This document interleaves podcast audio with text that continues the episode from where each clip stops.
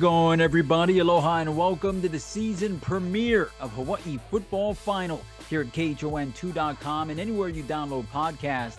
I'm your host, Rob DeMello. Joining me shortly will be former University of Hawaii player and coach, 11 year NFL veteran Rich Miano, and former Rainbow Warrior offensive lineman 2016 Ben Yee Award winner RJ Hollis. As every Monday morning, will help provide the state of the stage football team here in the 2023 season, which of course will get underway this Saturday. As head coach Timmy Chang enters his second season at the helm of his alma mater on the road at Vanderbilt of the SEC. Kickoff is set for 1:30 p.m. Hawaii time and it will be televised on the SEC network. Now obviously there is lots to get to but before you hear from us, Let's hear from Timmy Chang, who certainly remains focused on the task at hand. But like many of us, thoughts and aloha remain with the people affected by the deadly wildfires that ravaged through the historic town of Lahaina. More than 100 confirmed to have lost their lives, with over a thousand still missing. Recently, his UH football team, which features wide receiver Carson Pupunu, a Lahaina native who lost his auntie, uncle, and cousins in the tragedy, helped raise money and donations in assistance of Maui relief efforts that took place a couple of weeks ago at the University of Hawaii's green and white scrimmage at the Clarence T.C. Ching Athletics Complex, which proves that it's not just talk when the program relays the message that this is a team that doesn't just represent the University of Hawaii, but the entire state of Hawaii. Yeah, you know what, what's what's hap- what's happened in, into our beloved beloved island Maui and our, and our and our brothers and sisters and our family out there and our friends, um, very tragic. Uh, and so, what what we were just a small part of what you know the bigger community, state, you know, um, the country. A lot of people um, pouring in support um, and and we were just a small part. But you know, we, we wanted to do, we wanted to be a part. We wanted, you know, we wanted to know Maui that we're thinking about them. We love them. We have players, we have coaches, we have we're one degree away of family members and friends over there. So um, we felt, you know, it was a different week. We kind, I, I felt, you know, we know we had to handle business and, and come out here and. And, and we walked through these the, these the gates. You know, we're, we're, we're focused on our football for two to three hours, but uh, it's a different feeling. You know, it was a different feeling, and uh, um, in an eerie one. But you know, I, I felt like I felt like the state really, really came together and tried to help, and we try to do our part too at the university. Now I want to bring into the show Rich and RJ, and of course, we send all of our aloha to all of those affected by the deadliest natural disaster in state history, along with the many that are doing what they can to assist, whether it is by donating money, time, or resources certainly it will be a long road to recovery and hopefully things like University of Hawaii football and of course this Hawaii football final podcast will play a part in providing just moments of escape for all of those involved knowing that what has happened though or what is happening will never be ignored. Guys i know it is a tough transition but sports plays a very important role in the community and it feels like this rainbow warrior football season it can mean a lot more than just playing games on the field, right, guys? Rich, I'm going to let you start. Yeah, no question, Rob. You know, in the University of Hawaii football, I've always said plays well, it's from Hilo to Hanalei and everybody in between. And, you know, that whole Lahaina community, when you look at the neighbor island football teams, I'm not sure there's been a more dominant team in the last decade or so than the Lahainaluna Lunas. Those guys are so legitimate. They have great sports programs. They have a great community, and uh, yeah, that will be you know hopefully a little bit uplifting. But the thing that I think makes us all feel good is this is not a, a disaster, apocalyptic, apocalyptic catastrophe that's going to be people are going to just like forget about in a week or two. Hawaii people are going to be there for each other for the not only the whole football season for for however long this takes. And you know, much love goes out to the people of Maui. Uh, yeah, Rob, it's it's absolutely um heartbreaking just knowing what the people of Maui are going through. Uh, I covered a Nana Nanakuli game earlier this weekend. Uh, their first game, they were actually scheduled to play Maui, and it got uh canceled due to the fires. And Nana Nanakuli immediately got to the donating effort. And I kind of spoke on this in my broadcast, but you know, the state of Hawaii and the people of Hawaii, the community thrives and goes above all. Football is king. No mistake about it. The high school football games are as live as they come. And when Hawaii's doing good, there's not too many more places you would rather play college football. But in a time of tragedy, in a time of need, the people of Hawaii, the state of Hawaii, the citizens of Hawaii will come together better than most communities you will be in. And it's actually an honor just to have lived and been in a place where the community is so tight and it is showing in the efforts that are going to help all of those affected by the fires of Maui. Um, I think the sports will definitely help with an escape, but I do feel that this community, this state, and its people will do a lot more than just win games to help. They're going to send, they're going to donate, they're going to give their time, they're going to give their energy to help the people. And I believe that's just the beauty of the community, of the people, and the state of Hawaii. Guys, I couldn't agree with you more. Absolutely beautifully put and well put. And of course, for continuing coverage of the Maui wildfires, along with countless resources for those in need, along with ways that you can help, be sure to stay with KHON2 on air and online. And once again, we send all of our aloha to all of those affected by this tragedy. Now, again, this is the Hawaii Football Final podcast and it is game week for the Rainbow Warriors, a highly anticipated game week. We've been waiting a long time to finally see this team in action here for the 2023 season. It will take place on Saturday at Vanderbilt and coming off of a 3 and 10 season for the Rainbow Warriors.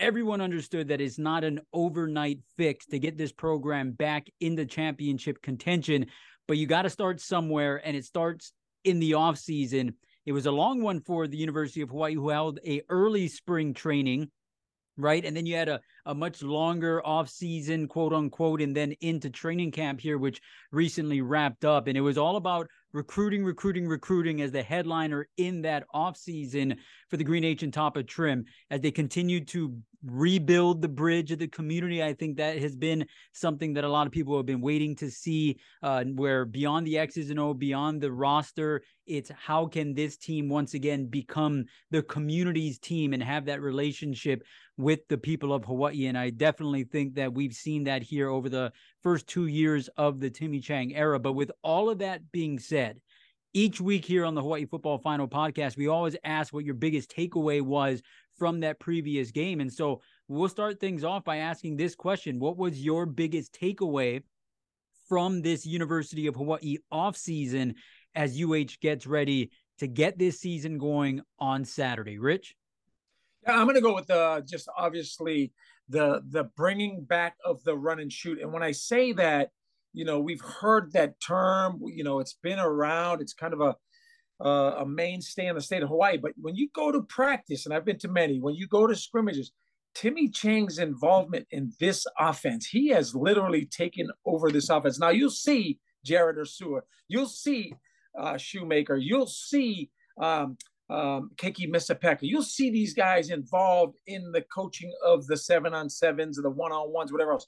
But make no mistake about it, Timmy Chang has come back to install this. He is very active for a head coach. And then bringing in Dan Morrison, smooth, smooth, coming all the way from Dallas, Texas, spending a few weeks here. And then in the offseason, spending time with Brayden Schager as well as Tylan Hines, you know, and then you hear about uh, Roman Sapolu going to visit Dennis McKnight. And when you talk to these coaches and stuff, these guys are students of the game. They're young coaches. They're enthusiastic. They're trying to get the details of this run and shoot. And it may take some time, but I think it's an exciting time in the campus of Manoa that the run and shoot is finally back. Yeah, and you know, you bring up Dennis McKnight, you bring up Dan Morrison. I mean, these are coaches that you know that that have never run the run and shoot, right? The guys that are at the University of Hawaii, whether it's Ursua, whether it's Roman Sapolu, and they are getting coached up before they coach it up. And I think that goes a long way. And you have to remember that this isn't the first time that this has been attempted, right? The, the, of course, you had the run and shoot, the the initial era with June Jones, and then it was able to make a smooth transition with a staff that you were included on, Rich Miano, in 2000 and eight as Greg McMackin took over and you had Nick Rolovich and Ron Lee still staying with the program and you're able to kind of just continue things. But then when Nick Rolovich made that move between 2017 and 2018, he brought Dan Morrison in. You saw former players that ran the run and shoot in at training camp at that time. I remember Colt Brennan, the late Colt Brennan, being at practice for those training camps, trying to help these players evolve into what they need to be in order to run the run and shoot successfully. So I, I definitely think that that is a headliner as far as what has been done in the offseason is not just the X's and O's, is not just the players, but it's the coaches being coached up in order to run this run and shoot offense. Yeah, Robin. For me, it's definitely going to be just you know, um, Timmy Chang's awareness that work needed to be done. Last year when he came in, he was very uh outgoing. There was a lot of things that he wanted to do as far as bringing on fans and entertaining the fans. But I think once he cut that spring practice short so that they could get more time to develop, I think he showed right then and there, hey, we're not playing this year. We're still in a rebuild, but we are trying to get as much done and could inflict as much damage as we can once the season gets here. You had transfers come in like Ka'Pei Hopa, uh, Stephen McBride, another good wide receiver, Josh Atkins, who is right now fighting and kind of almost in the number one position for that left tackle spot coming from Houston. So you had your transfers, you had your early work, you brought in additional coaches. There's been, you know, construction at TC Ching. So even though, you know, this would very much be considered a second rebuilding year, you lost 53 players as you're coming in, a lot of them starters, a lot of them committing damage right now in the Mount West that you'll have to play in, including Chevan Cordero, Cam Lockridge, so on and so forth. But I think Timmy Chang, when he cut that spring practice short, showed, hey, now we are here to work and we're going to take every second that we can to get better. And for me, that was a big takeaway. And I think that it's going to pay dividends as they start to get into this run and shoot, which is kind of like a living playbook in and of itself. Hence why it takes so much for them to learn it and actually be able to execute it. Yeah, it's interesting because when you look at the University of Hawaii football team, as you mentioned, it's a team that lost a lot from the 2021 going into the 2022 season. They had to almost play that season with duct tape and super glue and like hey we got to put this guy at this place. We got to play this person that was a fourth stringer the year prior and, and, getting a start on opening day and all these things. And and now uh, the the one thing that stands out from watching this team practice is that now whether or not that equates to wins wins we don't know. Whether you know how how big of a difference does it make on a scoreboard? We don't know but this is a team that looks like it has grown into itself. This is a team that has pieces as far as players that are supposed to be playing this position was brought in to play this position, and that's the position that they're playing. There are players that came to play for Timmy Chang and came to take part in the run and shoot offense as opposed to being on the roster when there's a coaching change and having to adjust on the fly to different coaching styles and all that. So uh, I, I, definitely think that that you make a good point there, RJ, with the the growth of this team from one year to the next. But then we have to see how much does that translate to victories at the end of the day. And it's definitely not an easy schedule when you look at the Rainbow Warriors. Now, certainly in week zero or week one, whatever you want to call it, question marks are plenty when it comes to a football team. Let's start on the offensive side of the ball. And once this game is played between the University of Hawaii and Vanderbilt, there are going to be instant questions that are answered one way or the other. And so, RJ, I want to ask you first from the offensive side of the ball, what is the biggest question mark that you are waiting to see get answered in this game against Vanderbilt? Uh, I think simply it's going to be just the pressure of filling the shoes of those offensive tackles. Um, when you're getting into the run and shoot, there's going to be a lot of drop back. There's going to be a lot of passes. Brayden Schager is growing into his own, but no matter how good you are as a quarterback, you need that book in protection. Losing Austin Hop was one thing. Losing Il Manning. This this is an interesting fact. Since 2016, the University of Hawaii's had two left tackles. Dejon Allen, who's a current CFL All Star, playing for the Toronto Argos, seven and one, eight and one, something like that. And then Il Manning, whom, if you were watching some of the preseasons, has had quite some performances showing his skill set at the left tackle position. So it wasn't like you just had two who done it at left tackle. You had two solidified bookends, which whoever the next left tackle is, the next right tackle is, you have to take pride in stepping up and continuing that legacy of, you know, really good tackles on both sides of the ball. Dejon Allen had a good right tackle next to him. Uh, Gene Pryor was a good right tackle. So there's been a lot of good tackles. And I think when you get into this run and shoot, which is going to require so much drop back, so much growth, so much learning from the receiving core and from the quarterback, those guys up front are going to have to step up and fill the shoes of an Il Manning, Austin Hop, Micah Vanterpool, so on and so forth. So to me, you know, might be a little bit obvious because I used to play offensive line, but my question is definitely going to be about the big dogs up front not only used to play offensive line, but I like the way you put that. Dejon played next to a pretty good uh, right tackle in his own part. Man, you've been hanging out with Rich Miano, man. hey, hey, you know what? Sometimes, I, I, you know what? It was funny because one time Nady Lauer asked me who recruited me. He was trying to play with me. You know Nady Lauer. You know how he get down. But then I was like, hey, Tony Tuioti recruited me, and he was like, oh, for real? I was like, yeah. You understand? So you know, maybe not no All American, but I got my tape. If anybody want to go, I, I, I was pretty good in my day. You know what I'm saying? all right, so RJ. Hey, hey, uh, Rob, hey, Rob, where's all RJ's trophies and medals and plaques and stuff behind him? Because he's blowing that doo doo doo doo that horn hey, I like uh, RJ goes with the tackle position. So I'm assuming Rich Miano, your biggest question mark when we get to the defensive side of the ball is, hey, who's going to be that safety that lives in the footsteps of yours truly, right? So we'll, we'll see what happens. You're going to have to stay tuned to see what the defensive answer is for Rich Miano. But, uh, but Rich, on the offensive side of the ball, what are you kind of looking at? What, what what's the question marks that's floating in your head as far as what you want to see come week zero against Vanderbilt? Yeah, but I'll tell you what, RJ did a good job, man. Because I was going to say the offensive line, six man protection. I was going to say the loss of the tackles, and then of course Michael Vanterpool, who's playing so well in the NFL. He mentioned Il Manning, so they got some big shoes to fill. But I think I think RJ just broke it down better than uh, Brian Baldinger or Baldy's breakdown. So I'm going to go away from the offensive line, but that is the biggest question.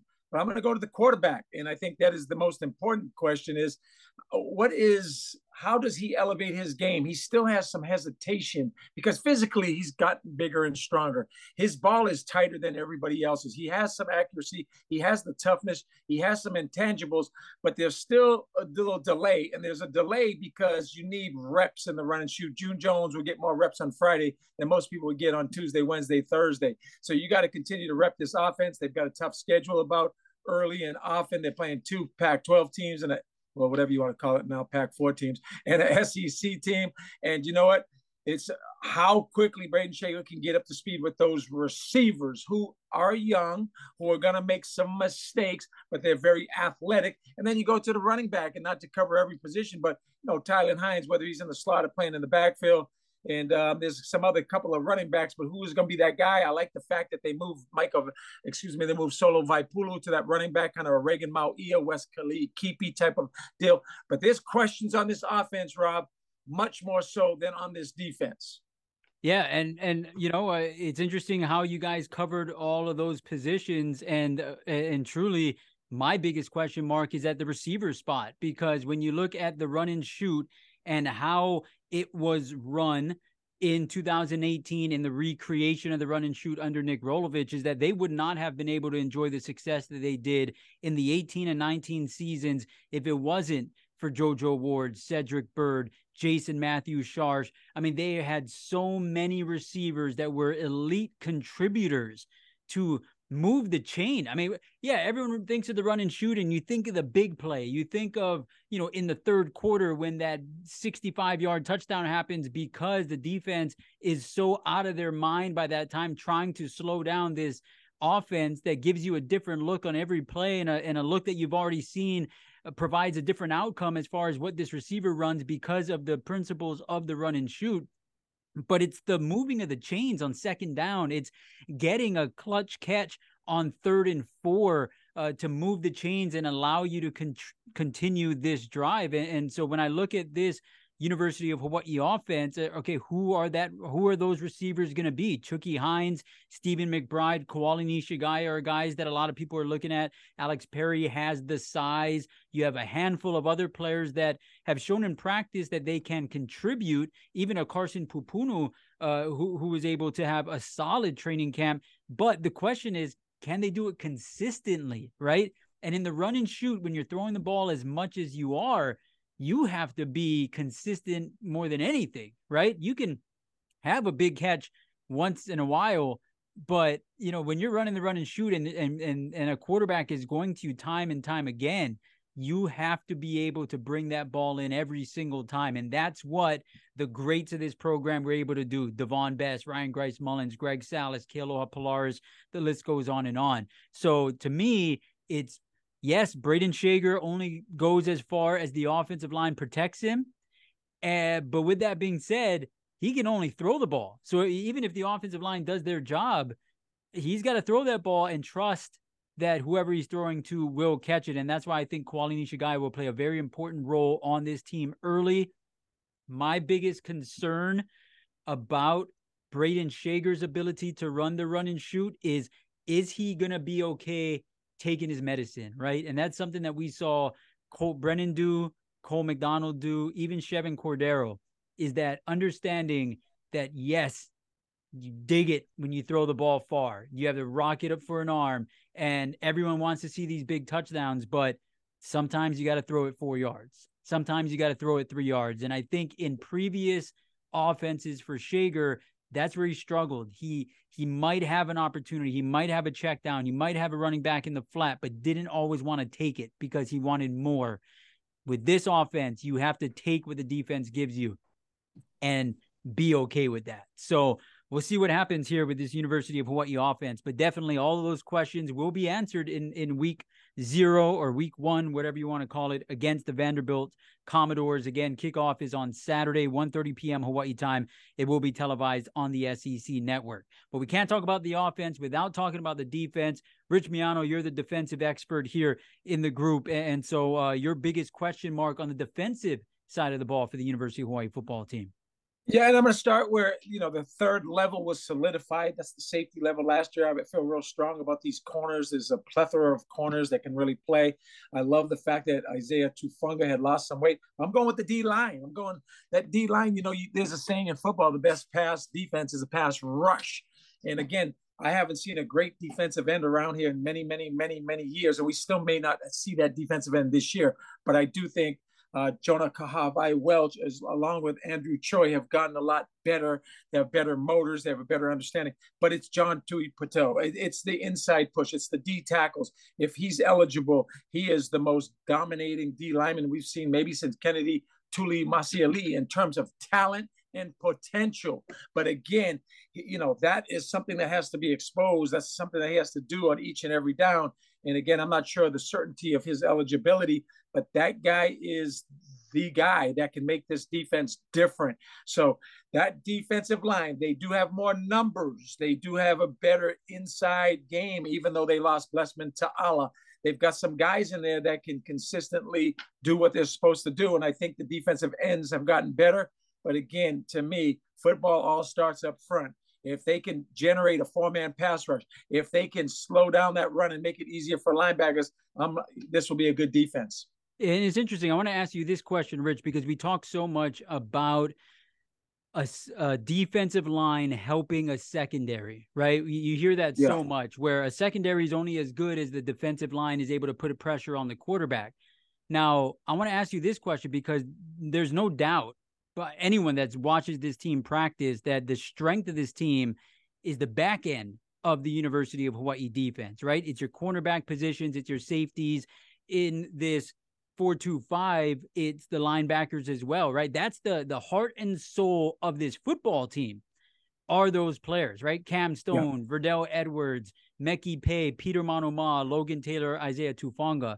How much do you think in reverse, they can help this defensive line because a quarterback might have time because the defensive line isn't pressuring them.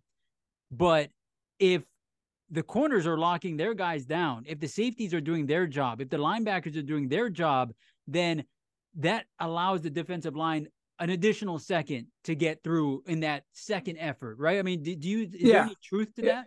No, there's truth to that, Robin. That's where you get coverage sacks, right? And that's where you get quarterbacks you know, even though they get that second look or they're able to reset their feet and their hips and throw from different, there's still there's guys covered a little bit longer. There's guys that you know understand the plastering of receivers when it comes to the scramble drill. There's you know guys that come out of coverage because they have secondary contained. There's a lot of good things when you have a good back seven, but you know you still have to have that rush. You still have to have that consistency. And again, a guy like to me, Maybe Anthony Sagapolu comes in because he can rush the passer. There's some other guys that are emerging in terms of either they have long levers or they have good motors, they have good athleticism, good hands, good hips, good quickness. So I think this team will generate somewhat of a rush. But Rob, you're right. That back end is going to make it a lot easier for that front end to do their jobs because there will be some coverage sacks. Yeah, Sauce Williams is another guy to keep your eye on, uh, junior college All American that had 99 tackles from the nose tackle position last year at the junior college level, which is absolutely insane. RJ, your biggest question on defense? Uh, I think for me, it's just going to be the depth. I mean, you got nine returning starters. That front 11, that first 11, I know that they're going to be confident. I, I know that Jacob Yoro and this defense is going to be confident when those guys go out there. But one thing we know about the run and shoot is there's a lot of passing. A lot of passing means quick possessions. If those quick possessions aren't points, and even if they are, there's going to be a lot of guys that you got to rotate in on defense. So, you know, I'm excited that you have the Jonah Kahahawai Welch, but what happens when Showtime Jones comes in? What happens when Sauce Williams comes in or Jackie Johnson comes in? Or even at that stellar back end, a guy like Matangi Thompson, when he comes in, you know, he had some playing time last year. He's definitely been rotating in this year, but what happens when we don't have, have Logan Taylor and Isaiah Tufunga in at the same time? What happens if they're both on the sideline? Then who comes in after that first group that we're very confident about? We're very sure is going to be able to help us. So for me, that's kind of going to be, you know, the biggest question because I know with that run and shoot offense, a lot of quick offensive possessions, and you can't just leave that first 11 out there the entire game, especially as you get more into the season and into Mountain West play. So more than those front 11 guys, those first 11 that you're going to put out, what happens when the offensive possessions get quicker and we have to rotate guys in that aren't the guys that we're absolutely sure of? And I think that's going to be a not only a big question, but a big factor in determining how the season's going to go. If your backup guys are coming in and you're not really losing stride on stopping people on that defensive end, I think that's going to be a, a great plus for this team, especially as they try and learn how to play the run and shoot. And that depth is going to come from different ways. There, there are a lot of returnees from this program. 49 letter winners return for the 2023 season, including 13 starters, four on offense, seven on defense, two on special teams. Uh, but there's been a lot of recruiting going on and, and players at the junior college and division one level that are being inserted into this program and having roles to contribute here in this 2023 season. So we'll see what happens on saturday against vanderbilt. Now with all that being said whether it's a returnee whether it's a newcomer when you look at from the time spring training started when that completed then you have the off-season workouts player run activities and you have the weight training with coach cody cook and then you get into training camp and now it's the week that you leave for Nashville to play against Vanderbilt in week 0 who is your MVP of the offseason right? When you look at all the players on this roster and it could be a coach it could be a recruiting coordinator it could be anybody right? But if you had to just give out an MVP to the offseason for this Rainbow Warrior football team who would that go to Rich? You know what? You kind of threw me for a little bit of a curveball, man, and I and and I might go with Timmy Chang's wife for the sisterhood and the, the community service and uh, Chang. Sherry, yeah, Sherry Chang, and, and, you know Timmy's involvement in the alumni association and all they're doing in recruiting and the community and everything. But but on the field is what I was thinking. So I'm gonna you know hit you with this: the easy selection for preseason MVP in terms of who's the best football player or the most uh, important, not most important, but the guys would be the MVP. I would easily go with a Tylan Hines. I, I, think the kid reminds me a lot, and I hate to throw these superlatives around there of a Chad Owens, of a Davone Bess, or you know some of the great players that have come through this program, Diosmy St. Just, whatever it is, you know, guys that can really light it up. But I'm going with Peter Manuma. And the reason I'm going with that guy is because again, I'm gonna throw Troy Polamalu, I'm gonna throw uh, Talanoa Hufanga, I'm gonna throw Leonard Peters out there. Nobody plays with more excitement, more fun, more enthusiasm, and to me, that was what solidified the defense. I can watch that guy. If I had to pay for a ticket, season ticket, which I probably will be paying for soon as soon as they kick my butt out of, you know, Spectrum and RJ comes in and takes my place. I'm I'm paying to see Peter Manuma. That's it. Uh, yeah, uh, Peter Manuma. Um, I'm gonna kind of be like Rich. You know, I was kind of two ways on this because for me, if we talking about outside, my MVP would be that con- that TC Ching construction team yeah. putting that five foot billboard in there, making it Seat look backs. like you know we got the covered uh seats going underneath, so now it gives it more of a tunnel entrance feel, and you know how construction in Hawaii go. Let's just be real now. But you know, they actually uh, definitely did a good job for that. Wait, wait. But for I, me, I, I, gotta interrupt real quick because I, I just love how I mean you guys are keeping me on my toes, right? Because you're you're answering it right, and it's like Rich. I'm like, oh, cool, Tylan, like it, or Sherry. It's gonna be Sherry. Cool, cool. All right. Oh, oh, I see. I see. Segway his way to Tylan. Okay. Oh, boom. So Tylan's his MVP, and then out of nowhere is Peter Manuma. I'm like, wait, what? What's going on? I love it. I love yeah. it. Yeah, no. So uh, after you know uh, Timmy Chang and Tylan Hines and Rob DeMello all get my first three sets of MVPs, uh, I would have to go Logan Taylor.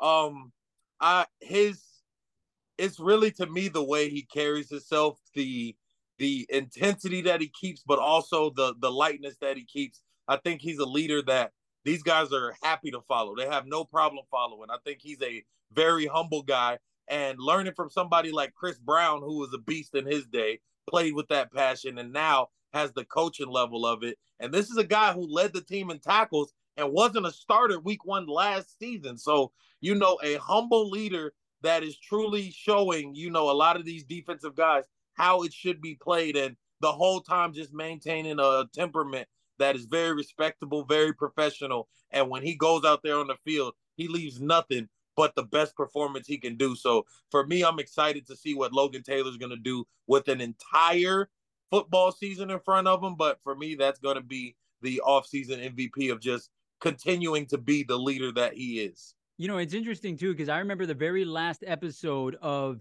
and the elephant in the room too, right? Is uh, you know, for so many years we've been doing 'Bows football final. Of course, you notice it's Hawaii football final. A little bit of a name change, but you know, the podcast remains the same. We still got the triple R in effect over here, RJ, Rich, and Rob, right? Um, but in the very last episode of last season, Rich was saying that, like, hey, if if, if I'm you, if I'm the, the guy in charge of UH, I'm naming Logan Taylor a captain right now. Logan Taylor needs to be the most important person in that locker room and in that offseason moving forward. And so, uh, RJ, you picked up on what Rich was throwing out last season, and Rich forgot that he said that because apparently named somebody else's as his MVP in the offseason. No, uh, no, but but but but hey, hey, hear me out. Uh, no, I'm, I'm just RJ, giving you a hard time, RJ, brother. No, hey, use some knowledge, and I and I appreciate RJ because you know what? He's spot on. Logan Taylor's the leader of this defense. He's the leader of this football team. I love that guy, bro, because he brought the wood last year, and I thought he was average as the day was long athletically. Chris Brown, as RJ mentioned, brought out the beast in that kid. And you know what? I could follow Logan Taylor. So that shows me he does have the leadership MVP type of qualities. But again, bro, you're talking about a safety, bro. And you're talking about Leonard yeah. Peters, Talanoa Hufanga, and Troy Polamalu. I'm excited about now. long hair coming out of the back of the helmet. Tell him, OG. Tell him. You know, it, it it it goes to show that um, it's come. This UH football team is coming off of a three and ten season, but there are some special talents on this team, and and whether it's athletically, whether it's a talent as a leader, I mean, this is just a special group to be around and to watch develop. And so, if you're a Rainbow Warrior football fan, which you would have to be listening to this show because we're about like 40 minutes in, and if you're not a UH fan and you've been listening to us, you you have some problems. I'll tell you what. but uh, this is a very interesting team. I'm very intrigued by the what would you call the starring cast or the main characters of this football team for sure. And uh, one guy I want to throw in there as as my MVP, and, and I should say this is that moving forward uh, every episode of hawaii football final we're going to give out pride stickers uh, pretty much just acknowledgement to uh, a player or a person uh, part of the university of hawaii football team for that week. And we'll use this segment as that pride sticker um, because uh, mvp of the offseason definitely uh, lines that up in that in that category. And, and i'm going to throw one guy in there CJ Williams, who is a transfer to the University of Hawaii football program. It looks like he's going to be the nickelback, I would imagine, for this Rainbow Warrior football team. Played two seasons at Shasta College in Redding, California, before coming to the University of Hawaii in this past offseason. He was a first team all region by the California Community College Football Coaches Association as a sophomore in 2022. He had 30 tackles, three tackles for loss, two picks. But uh, when doing some research of that program that he played for, is uh, people just avoided him like the plague. They did not want any part of CJ Williams. And when he came into this training camp, that guy is having, I might say, the best training camp of any player on the University of Hawaii as far as you know he because he starts as an unknown and so where where he grows to I think is a big uh, a big growth because you didn't know what you're getting out of it, right? As opposed to like a Tylan Hines and a Peter Manuma who you knew who you knew what you're getting out of them, and let's see how much they improved. But CJ Williams is big for this football team because we talked about that back seven of this UH football team being the heart and soul. Now, if you couldn't find a nickelback to replace Malik Hausman, who left the program last year, then you might be in trouble because then you might have to move Cam Stone from cornerback to nickel. You might have to move Meki Pei from safety to nickel, and then you're not as as uh, deep as you would have been in other otherwise if you didn't get that nickel back position filled right and so CJ Williams being able to slide in and fill that void and being able to keep the players on the defense in their respective positions where they should be, I think will be huge for this football team. So CJ Williams, number nine on defense, that is a player to keep your eye on in this game against Vanderbilt. It reminds me a lot, and, and I'm like you, Rich, right? You hate to reference a great uh when talking about a player that hasn't yet proved themselves because you know the the expectations sometimes become unrealistic but i remember when ryan mouton joined the program right he's a corner by trade but because when you joined the program, you had your cornerback position, you had your safety position. So we started as a nickelback, right? In that Sugar Bowl season, uh, had the game sealing pick against Washington that sent the University of Hawaii to the Sugar Bowl. So I think CJ Williams, a very similar situation where he comes in and right away able to fill that void uh, in that nickelback position.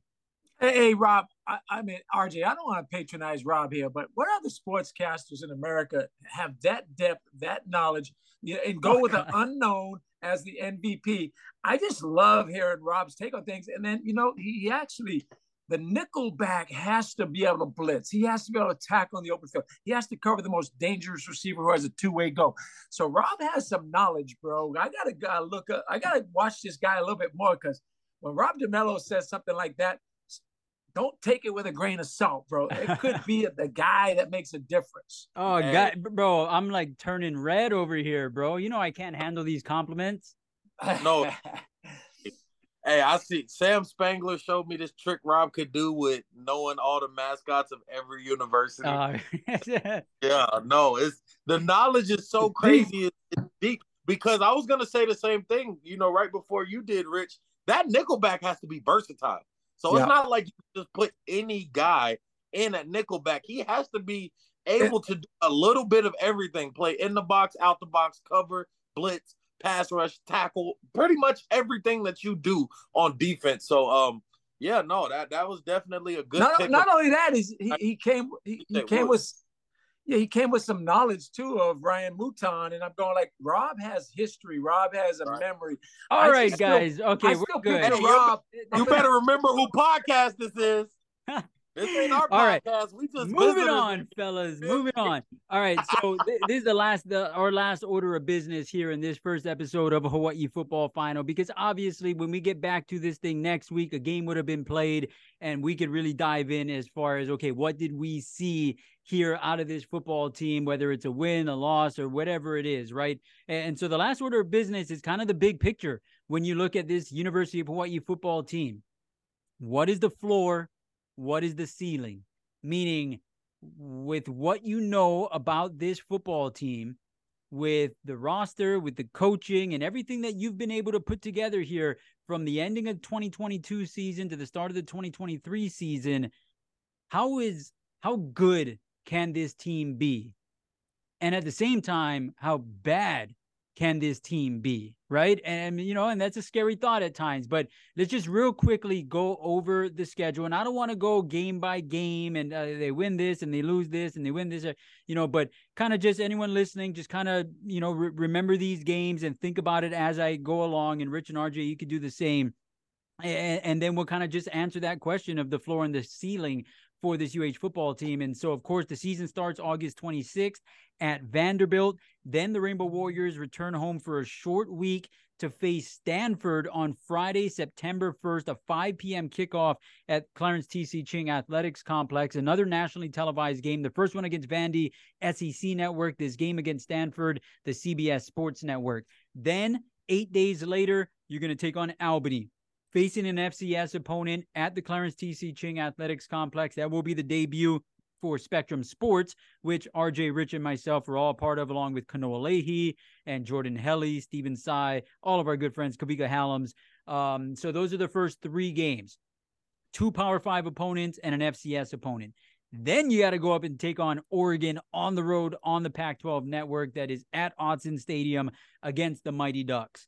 Then September 23rd, Saturday, New Mexico State. That is at home at the Clarence TC Ching Athletics Complex. And then you get into Mountain West Conference play. UNLV on September 30th on the road, at home against San Diego State, on the road at New Mexico, at home against San Jose State, at Nevada, taking on Air Force at the Clarence TC Ching Athletics Complex. Then final road game of the season at Wyoming, and then closing it all out against Colorado State. It should be noted that the University of Hawaii does avoid the two teams that are viewed as the best two teams in the Mountain West Conference here in the 2023 season, at least as far as preseason goes, and that is Boise State and Fresno State.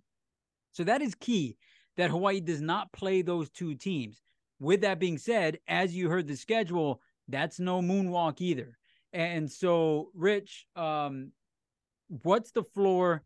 What's the ceiling for this UH football team from what you know at this point? And obviously, we're all going to get proven wrong one way or the other, but just preseason look, floor and ceiling for UH. Yeah, I'm going. Um, I definitely think the floor is rising, so to speak, and I'm going to go five and eight. Uh, the ceiling, we don't know what that is, and I'm going to go eight and five. Anywhere in between that, I think, is a success. Um, anywhere above the eight and five is, I think, a phenomenal coach of the year potential for Timmy Chang. If it's below the floor at five and eight, you know, I think people are going to be disappointed. But I, I do think, you know, and June Jones and a lot of other coaches, Dick Tomey and Bob Wagner, a lot of people used to break things up by, you know, whether it was one thirds, one quarters, whatever else. Let's look at those first four games real quickly if they can be two and two, that's phenomenal. Most likely they'll be one and three, but I don't want people to get down on this football team. And I most importantly don't want them to get down on themselves, both physically and mentally. They could get hurt. This is a very tough schedule to start with. I would fire the AD if I knew who scheduled these games in this particular order. But at the same time, Hawaii wants to see Michael Jackson. They're going to be able to see Michael Jackson with Stanford, Vanderbilt, and uh, Oregon, Oregon in three yeah. out of the first four games. So let's do this. All right, I you know I like that, and and that's interesting that that the floor would be five and eight because I think that does say a lot about what this program has done to this point. Because I think if I asked you this same question last year, Rich, and we may have three, talked maybe, about this, maybe three. Yeah, is three or four would probably be yes. Um, um, you know, uh, as far as uh, you know, the the the floor probably even lower than that because this was a team that was losing 19 yeah, starters, right. right? The and floor might have been two.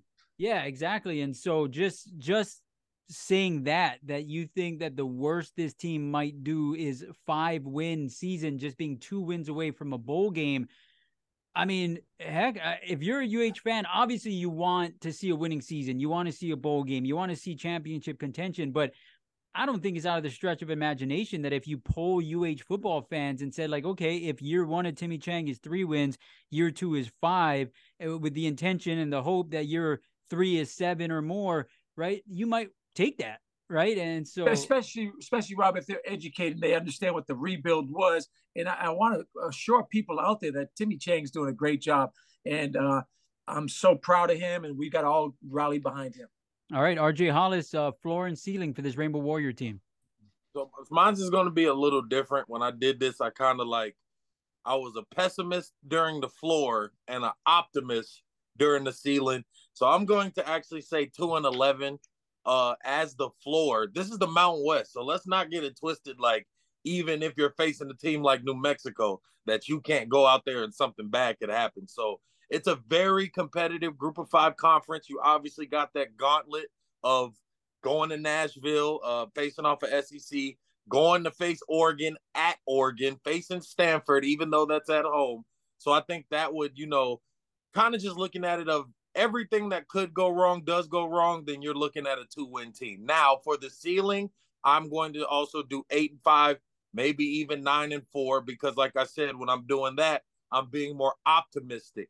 Now, you do get some tough games, but you get a lot of breaks with those tough games being at home. San Diego State is at home. That's always a tough opponent. You get Air Force at home. That's always a tough opponent. You get one of the better quarterbacks in the Mountain West Chevan Cordeiro, who was a former University of Hawaii quarterback. Maybe the emotions play into it. Maybe something happens. Maybe, you know, it goes the right way and that game's a win. Then you obviously have like the Nevadas, the Colorado States, the New Mexico, the the Albany games that should be very winnable. So if everything's going right, that's four wins off the top right there. So, you know, eight and five, nine and four would be absolutely spectacular. But for me, I think that's the ceiling, especially if that defense plays up to its potential and then the offense gets humming with the run and shoot. Because as we all know, even in the short two years I've seen it live, once that run and shoot is going, it is almost impossible to stop. Hey, hey Rob, can we play that tape back? Because I think RJ said one of the better quarterbacks in the Mountain West is Chevan Cordeiro. I'm a quarterback apologist, but he's the best quarterback in this league. Yeah, and anyone who's been listening to this podcast over the years, we know this, Rich. We know. Yeah, no, we know like, where you lie on this, and, he, and, and, you've been saying it from the beginning. yeah, if he went hey, to hey, but I also, I no... hey, me and Rob used to get into arguments about who's better than Nick Herbig and Jordan Botelho. They're both great.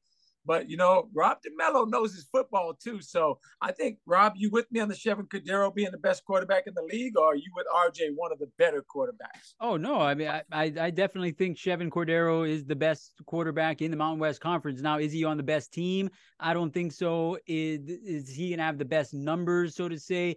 Maybe not, but uh, definitely uh, Chevan Cordeiro has proven it. I mean, he's proven it time and time again that uh, that he's I'm no saying. joke. And and uh, yeah, I would put him as the best quarterback in the Mountain West Conference. And to kind of round things up, uh, I love what each of you said, and it makes complete sense. And you know, when I kind of look at floor and ceiling, because you know, obviously the floor is zero, right? The ceiling is thirteen.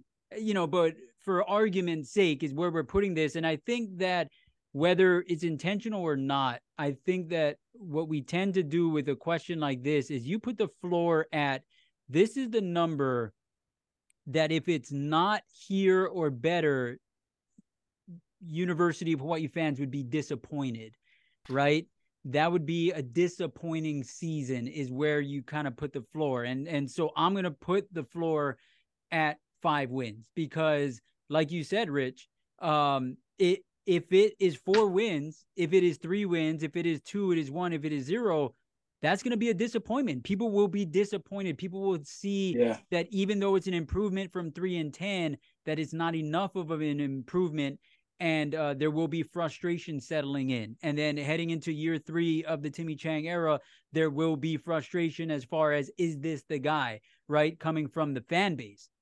Right. And so that's where the floor is for me. Like this, this is a program that must win five games in order to continue the trajectory of improving this football team. And, then when you look at the ceiling, uh, I think realistically, eight wins is the ceiling.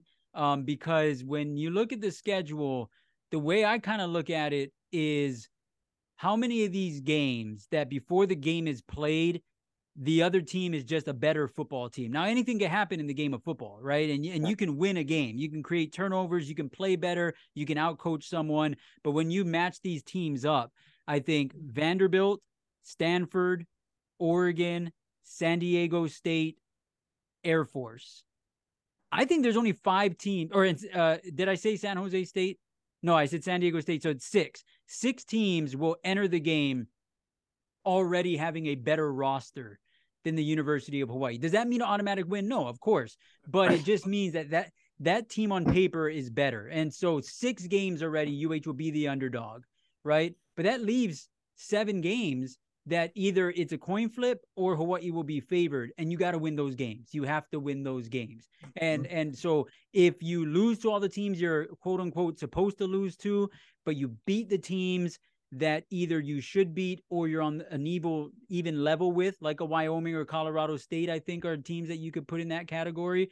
Um if you win those then you're 7 and 6. You're going to a bowl game um, and so I tack on just one more as far as maybe you could turn one of those five into a dub, and then that gives you eight wins. So, in my opinion, yeah, five losses at the bottom, eight wins at the top, and we'll see how this thing unfolds. But with all that being said, before we say aloha here on the first episode of Hawaii Football Final, overall vibe, guys, you know, whether it comes from the fan base, whether it comes from the team, yourself personally, what's your vibe for this season? Knowing it, it is an interesting time with what we're going on with here, and everyone's living through this in different ways as far as the tragedies on Maui, and it, and um, there is a different bit of a feel in the air uh, because there's a lot of concern, there's a lot of heartbreak, um, for lack of a better term, depression for what is going on and, and what we've had seen happen to many of our brothers and sisters here in the islands. Um, but with that being said,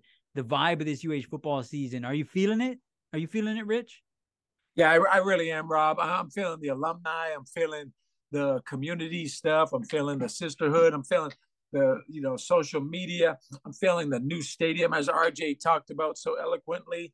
I, I, am feeling this season, bro, and that's why, like you said, if they don't win five games, I think a lot of people are going to be disappointed you know, we'll have to evaluate it. But I do really feel deep in my heart that this program's heading in the right direction. But we all got to continue to support this program no matter what happens this year because people don't know about that rebuild, how deep it was. But I feel they're better athletes. I like this coaching staff. I like the direction. And I, hopefully the new AD is going to go out there and raise some money and build some facilities and, and turn this into a, a real Division One football program. But I, I'm feeling pretty good about it. Uh, yeah, I'm I'm gonna be right there with Rich. I'm I'm feeling good about it too. I think there's a sense of optimism, but humble optimism. They know they need to get better. They know they need to work. But I think when they look around at each other in the locker room, when you know guys like Logan Taylor, Taylor and Isaiah Tufunga look at what they got to work with, when you see you know some of the wide receivers you got, some of the offensive linemen you got, working with guys like Timmy Chang, and I mean it's one thing to just say he's your coach and he's a record setter, but I can only imagine the actual feeling to be getting coached by a guy who set the NCAA record in passing in so many different categories. So, you know, I think there is an excitement. I think with the new stadium getting in, that 75 foot big screen coming out, the noise you're gonna hear in Mo'iliili and Manoa, and you know, just the the uh prospect of continuing to build this University of Hawaii football program and possibly getting something more permanent on TC Ching. I think these are all exciting prospects. There's been a lot of pickup with the alumni. I've actually been reached out, or people have tried to contact me you know, a lot more than normal as far as alumni and getting together and doing things like that. So I think there is definitely a feel of uh, of a turning the tide, but I think it's not just a turning the tide of you know social media feel or they canceled or they ended spring ball early so they could get to work early. So I don't think this team is trying to show up and be on rebuild mode. I don't think this team is trying to show up and aim for five wins. I think these guys are quietly talking about getting into a bowl game and potentially being one of the better and more upsetting teams of the year and in the Mountain West. All right, boys, let's go. I mean, I'll tell you what, I was excited for the season, but getting all of us together here on Hawaii Football Final, I'm ready now, man. I'm ready to get this thing going, and uh, we're all excited. Saturday, August 26th, 1.30 p.m. Hawaii time. The University of Hawaii will take on Vanderbilt.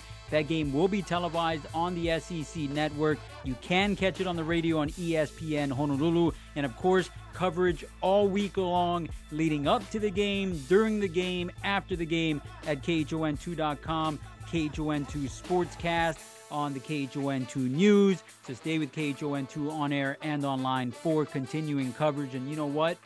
Next Monday, we'll be right here. Same place, same time, 8.08 a.m. Hawaii Standard Time at KHON2.com or anywhere you download podcasts. For Rich Miano, for RJ Hollis, I'm Rob DeMello. Much mahalo for coming back for another season here on Hawaii Football Final. We'll catch you next time. Aloha.